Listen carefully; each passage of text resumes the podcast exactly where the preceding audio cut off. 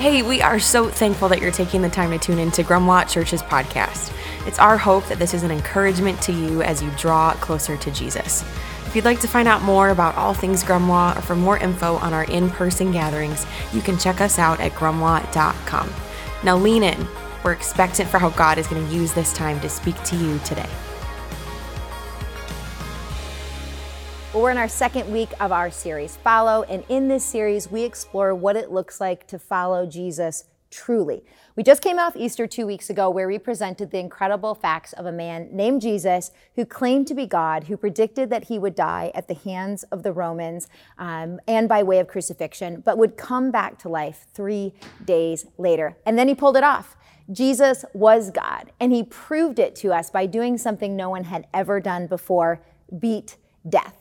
But Jesus didn't do this to prove that he was God to mere mortals. He's God. He doesn't need to prove anything to anyone. He did this because he knew there was no other way to reconcile the relationship between him and us. He did this to pay the ransom so that our relationship with God could be restored. His blood shed on the cross did what we could never do pay our sin debt. Jesus' sacrificial death on the cross made a way for us to know God both in this life and in the one to come.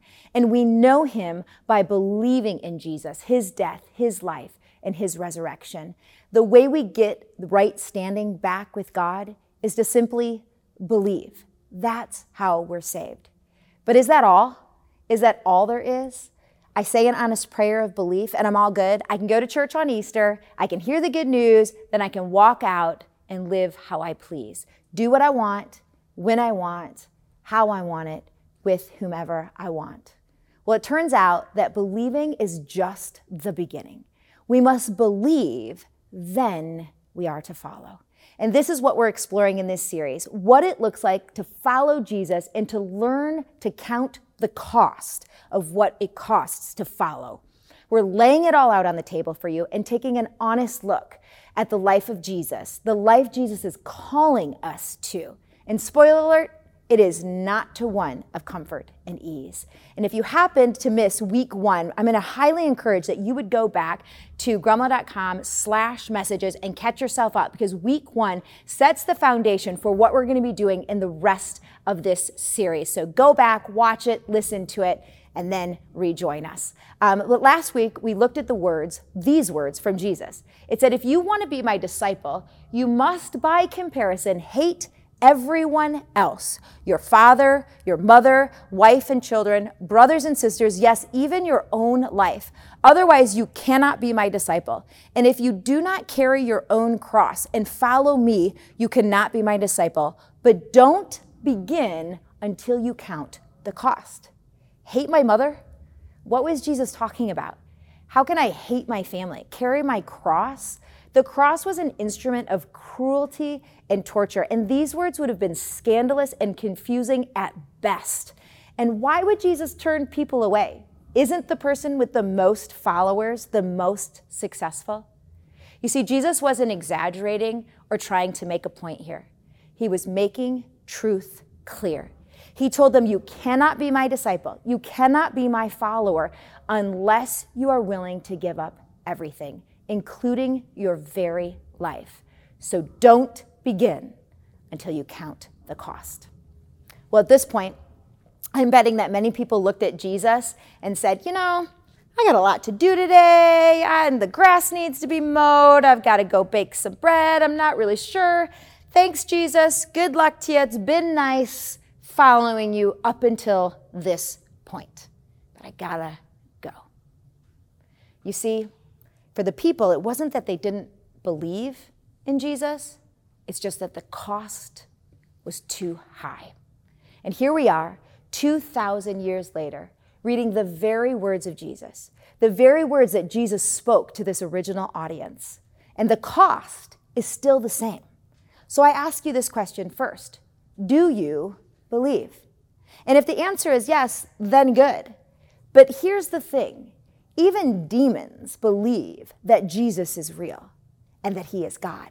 And we know this because James, the half brother of Jesus, says this He says, You have faith, for you believe that there's one God. Good for you. But even the demons believe this. It's one thing to believe, but did you also count the cost? You see, believing is easy, but following is hard. So, journey with us over the next nine weeks to learn the true cost of following Jesus, what he asks of us, what he requires of those who, after believing, bear his name, and find out why living a sold out life to Jesus is worth it. It is so worth it. All right, so each week of this series, we will compare and contrast the life Jesus calls us to to the opposite, and that is what comes naturally to us. And today, we're taking a look at discipline over comfort. And I know, I think I just heard a collective sigh, even through the screen. No, not discipline. I hate discipline. Why can't I just do what I want? This is the cry of my children. And if we're honest, most of us as well. Jesus calls us to a life of discipline. We naturally desire comfort and ease. We want life to come easy. We want our jobs to be easy, our relationships to be without conflict, our bank accounts to always be full and perfectly reconciled at the end of the month. We want our cars to be big, our houses to be bigger, our social media accounts to be sponsored, our homework to finish itself, the lawn to be mowed by someone else, traffic to move out of our way. Me, me, me, me, me, me, me. Me over Jesus. And this, sadly, is the commentary of our lives.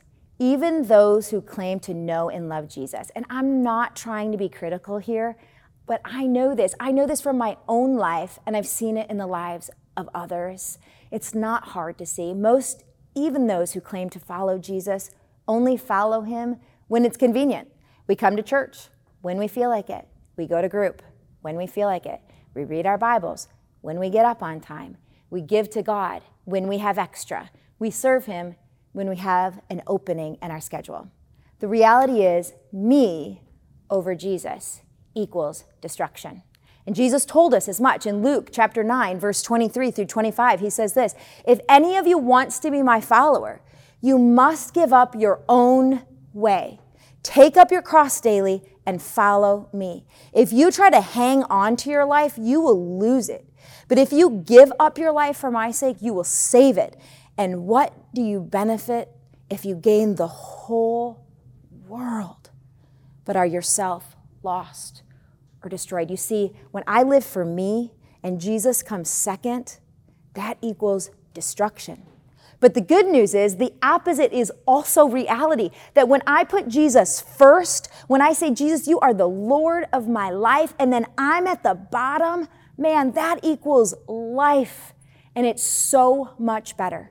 It's a much better trade. I give up my life, meaning my way of doing things, and in turn, Jesus gives me life real life, one filled with peace and joy, patience, goodness, kindness. Man, I need that. Don't you? Yes, we all need that. And Jesus' way is better. He calls us to a life of discipline, and discipline is what you really want. You heard me right. A disciplined life is what you really want. Here's the reality Discipline isn't fun. Discipline hurts. It takes work, it takes commitment. Ah, another word. You know, I'm saying all these bad words and gaining all these popularity points this morning. Discipline, commitment. I know, but it's good. And you know, no one, unless they have some strange gene that 99.9% of the population did not inherit, no one likes discipline. But do you know what we all love? We love the results of discipline. And it's funny that human nature hasn't changed over the thousands of years that we have been here on earth. And the writers of Hebrews, it's a book in the New Testament and the Bible, he knew human nature and he wrote this to encourage us. And it is the same encouragement a thousand years ago as it is today. He said this He said, No discipline is enjoyable while it's happening, it's painful. But afterward, there will be a peaceful harvest of right living for those who are trained in its way. We don't like discipline, but we like the results of discipline. Discipline is painful at the time, but it's so worth it. And that's why Jesus calls us to live disciplined lives. He understood a fundamental principle that we often intentionally ignore. I'm going to go back and say that again. He understood a fundamental principle that we often intentionally ignore. But when we ignore reality, we are treading in a very dangerous path. And so we're going to spend the rest of our time parked here in this reality that I'm going to give to us, this reality that Jesus understood that we often ignore. I know I said that three times. I want us to really, really think about that. Because this reality is life and death. So before we begin, I want to pray to ask that God would do what only He could do. That His Holy Spirit would open our eyes, that He would soften our hearts, and that we would be receptive to His word. So I'm going to pray, Father God, I ask that wherever it is that someone is listening to this, whether it's in the car on the way to work, sitting in their living rooms, watching, walking on a treadmill at Planet Fitness, listening, that your Holy Spirit would fall, that you would do what only you can do, only you can soften our hearts. Only you can open our eyes to see what we haven't been able to see before. And God, we give you access to our hearts. We give you our lives like a blank check and say, Do what you would do. I do not want to be someone, we do not want to be a people who ignore reality. We want to be people who know the truth, live the truth, walk in the truth. And I know this, God, because they would not be listening, would have turned it off by now. Hear discipline and commitment, be like, I'm out. But the fact that we're here, that we're listening, that we're watching, that we're open to you, God. Tells me that we want to live, live life differently. We want to live life for you. So open our eyes, Holy Spirit. Amen. All right, here's this principle we reap what we sow. In other words, we become what we consistently do. And we're going to park our time in a book of the New Testament called Galatians. So you have Matthew, Mark, Luke, John, Acts, Romans, 1 Corinthians, 2 Corinthians, and Galatians. My Sunday school, the, that's a shout out to my Sunday school teachers if you're watching anywhere. Uh, so we're going to be in Galatians chapter 6. It was a letter written to the church in Galatia by Paul, a follower of Jesus, a church planter. And he says this He says, Do not be deceived. God cannot be mocked. A man reaps what he sows. Whoever sows to please their flesh, from the flesh will reap destruction. Whoever sows to please the Spirit, from the Spirit will, will reap eternal life. And I was reading, my Bible's the New Living Translation, but I wanted the New uh, International Version for us for this verse, but we're going to look at both. Um, it says, Do not be deceived.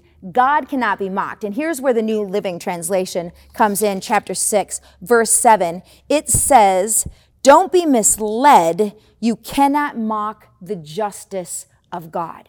So do not be deceived. Do not be misled. You reap what you sow. You harvest what you plant. You become what you consistently do. And the stakes are high. They are life and death high. And I am not exaggerating, nor is the scriptures. Let's go back to that Galatians 6, verse 7 and 8. It says, Do not be deceived. God cannot be mocked. A man reaps what he sows. Whoever sows to please the flesh, from the flesh will reap destruction. Whoever sows to please the Spirit, from the Spirit will reap eternal life. Sowing to the flesh, it equals destruction. Whoever sows to please their flesh from the flesh will reap destruction. And the flesh is me without God. It's my wants, my desires, my needs, me, me, me. And this verse contrasts the flesh with the spirit. And the spirit is the Holy Spirit, who is God, the opposite of who I am, the flesh, me. When sowing to the spirit, that equals life eternal life, both with God in eternity, but also a quality of life here on earth. You see, this whole sowing and reaping, it really is a matter of life and death. We see that God cannot be mocked. Do not be deceived. God cannot be mocked. A man reaps what he sows. And here, Paul, the writer of this scripture, he's not giving us a command, he's making a statement about reality. The reality is that what you sow, you reap. And I know that most of us, we don't live on a farm, we don't live in this agrarian society anymore, but it doesn't take a rocket scientist to know that if I plant a rose bush in the ground, I'm going to get roses. If I plant a kernel of corn in the ground, I'm going to reap a harvest of corn. A sunflower seed, a sunflower, you get the point. This is a physical reality. Whatever I put in the ground, I'm going to receive that same harvest. Sowing and reaping is a law of the natural world. However, the writer of this scripture, he's not talking about the natural world. He's talking about the spiritual world. And the sowing and reaping is also a law of the spiritual world. So I say, this is in Galatians, we're just going to back up one chapter to chapter 5. It says, So I say, let the Holy Spirit guide your lives. Then you won't be doing what your sinful nature, whenever you see sinful nature, think flesh, me, craves. The sinful nature, the flesh, wants to do evil, which is just the opposite of what the Spirit wants. And the Spirit gives us desires that are the opposite of what the sinful nature desires. These two forces are constantly fighting each other, so you are not free to carry out what you want to do. Ooh, that's a little harsh. We're going to keep reading though. If you follow your sinful nature, you will plant seeds to the flesh.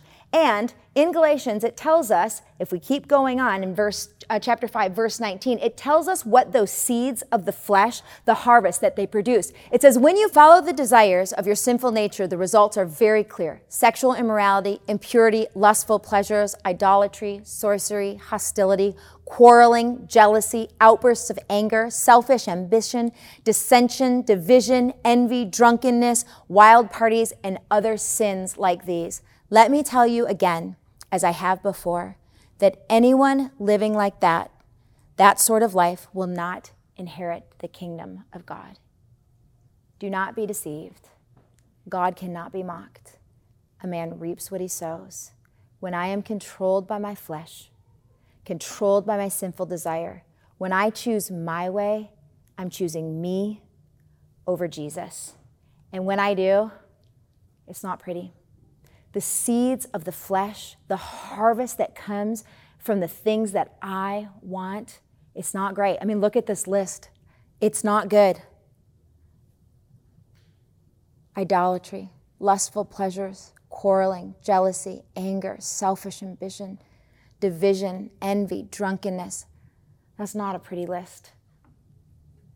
And then it says at the end, let me tell you again as I have before, that anyone living that sort of life will not inherit the kingdom of God. Jeez, sounds a little harsh. Is God serious? Yep. Do not be deceived. God cannot be mocked. A man reaps what he sows. Whoever sows to please their flesh from the flesh will reap destruction. It is a matter of life and death. God cannot be mocked. You cannot go on living any way you want, picking and choosing what you like in Scripture and disregarding what you don't. Following Jesus means we offer him our whole lives. He's in charge, not us. He calls the shots, not us. He tells us what ways of living are right and which are wrong.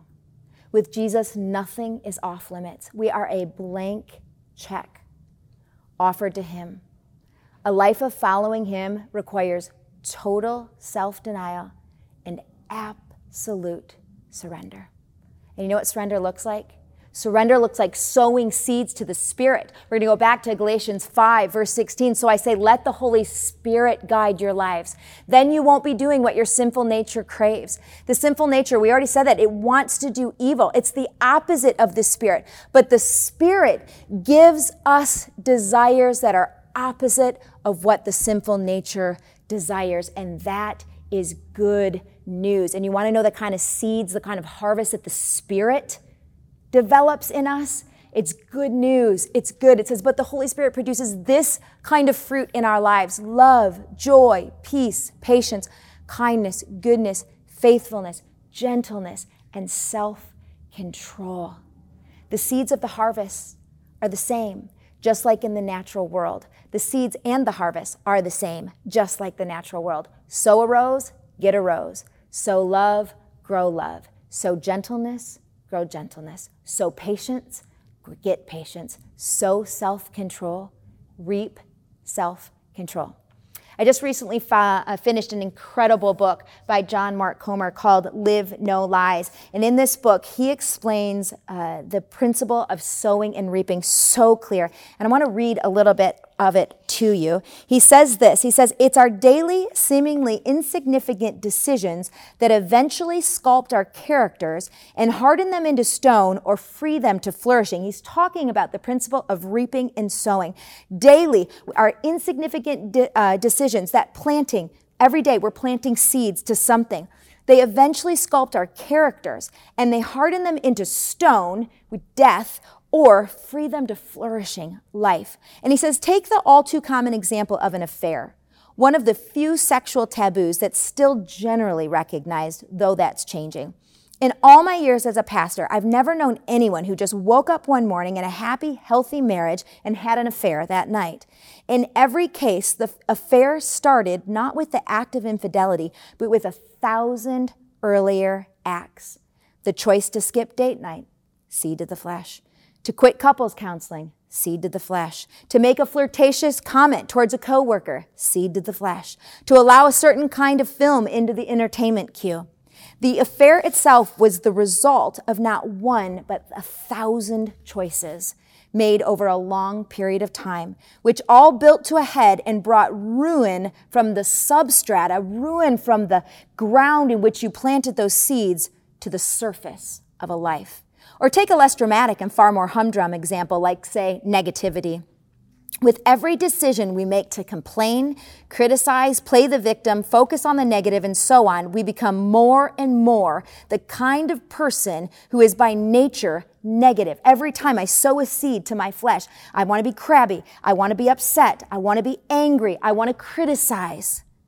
He says that eventually we become the kind of person who is by nature negative grouchy, unhappy, and unpleasant to be around until eventually we lose the very capacity to live happily, gratefully, and full of wonder at our lives in God's good world. We have sown seeds of negativity and we have reaped a character of negativity. But again, the reciprocal is true as well. The daily decision to rejoice, to plant a seed to the Spirit, to plant a seed intentionally of joy.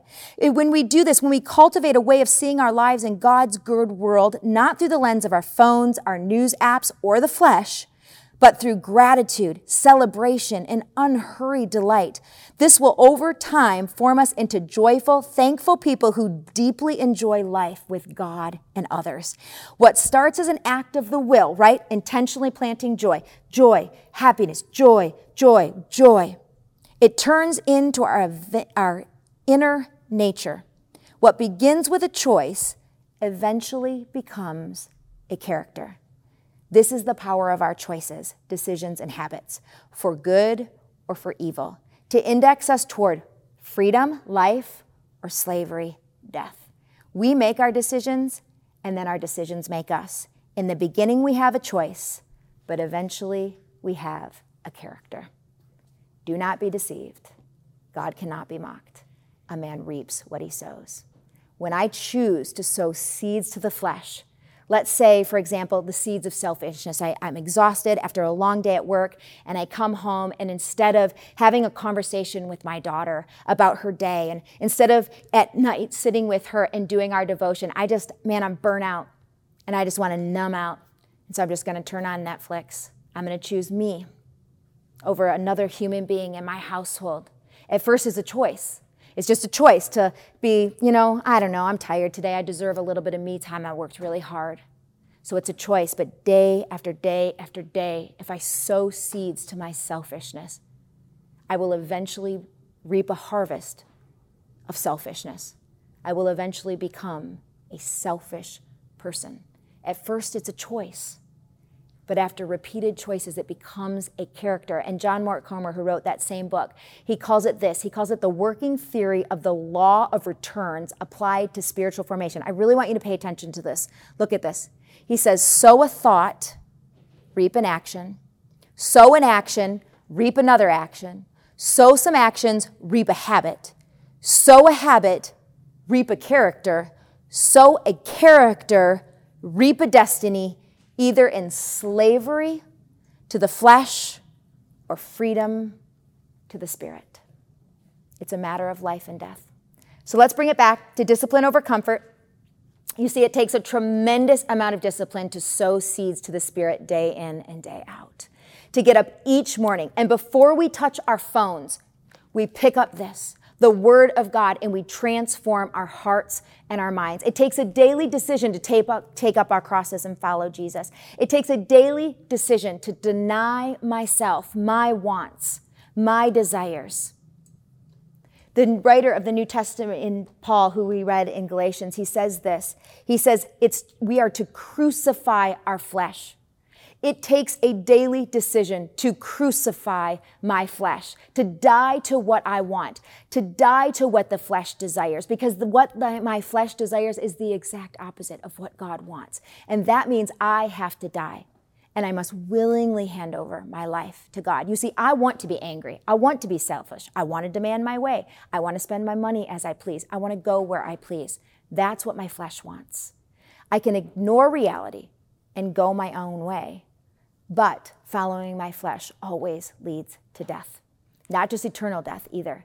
It leads to death in this life too. You see, when I am selfish, I, when I choose selfishness, something dies. It might be intimacy with my husband. It might be having a deep relationship with my daughter. It might even be the spiritual formation and health of my children when I choose me.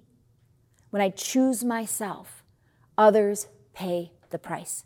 Conversely, when I choose to give up my way and plant seeds to the spirit, when I choose gentleness as a response to the angers of others, when I choose self-control over giving in to what my flesh wants, I reap life in this life and in the next. When I am kind and loving, then kindness and love grow inside of me. And there could not be a more stark way to stand in contrast in our current world than to return kind, gentle, loving words to someone else's anger.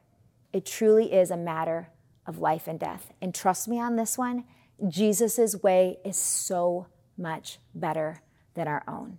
And this is where discipline over comfort comes in. Jesus calls us to live a disciplined life. And to do this, we must let the Holy Spirit guide our lives. We must obey and choose to plant seeds to the Spirit, even when it's hard, even when we don't want to, when it's not convenient, and especially when it's not the popular choice. All right, so we have a few minutes left. I'm going to get down to the nitty gritty, make it super, super practical for you. How in the world? How do we do this? How do we begin to sow seeds to the Spirit? Let me give you four steps. The first is this we have to repent. It starts with your repentance. And you see, the thing about repentance is it's not just saying, I'm sorry. Repentance is saying, God, I am sorry for going my own way. And then I'm going to turn and go in an opposite direction. I can't just say, I'm sorry, I'm sorry, I'm sorry, and then continue down the same path that I'm on, continue making the same choices, continue to keep planting seeds to my flesh. I have to grieve what I have done. Romans 3.23 says, for everyone has sinned. We all fall short of God's glorious standard. God, I am sorry. I have chosen my own way. I have done my own things. I have hurt people by my selfishness. I have hurt people by my impatience. I have hurt my own mind by the things that I have said or the things that I have watched. God, I am so sorry. And today I choose to go in a different direction. That is repentance. And then we must break up the hard ground. Hosea 10 12 says this I said, plant the good seeds of righteousness, and you will harvest a crop of love. Plow up the hard ground of your hearts, for now is the time to seek the Lord, that he may come and shower righteousness upon you. Plow up the hard ground of your hearts. You cannot plant new seeds if you haven't broken up the hardness in your heart.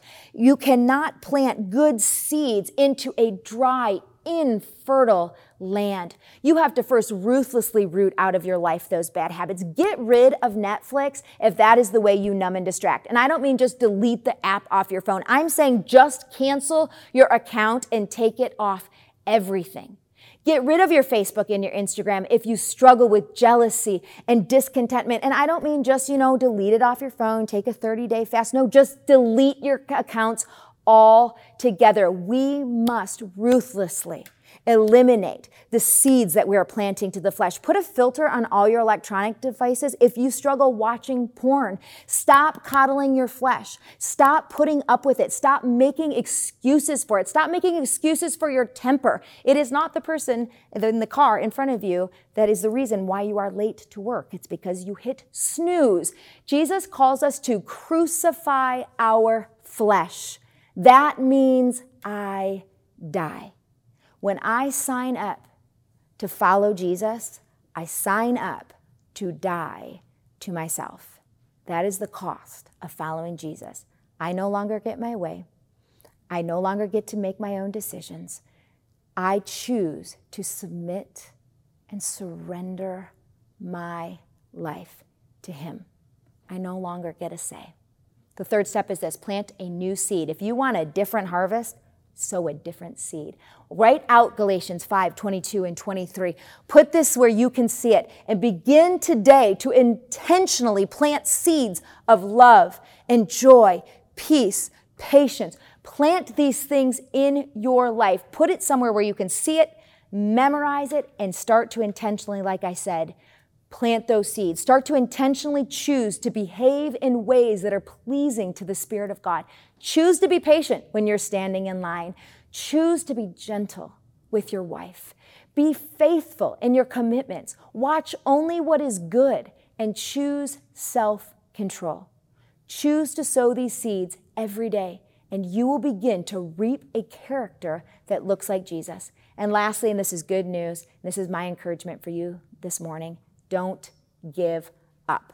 We didn't finish that portion of Galatians, that end there, where I'm going to read this last verse for you. Galatians 6 9 says this Let us not become weary in doing good, for at the proper time we will reap a harvest if we do not give up. And let me tell you, this is not some try harder, pull yourself up by the bootstraps. You can do this pep talk.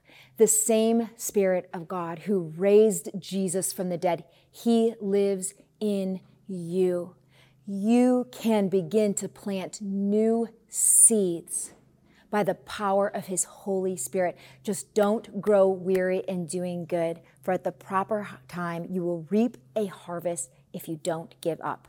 Don't give up. Discipline over comfort, it is so worth it.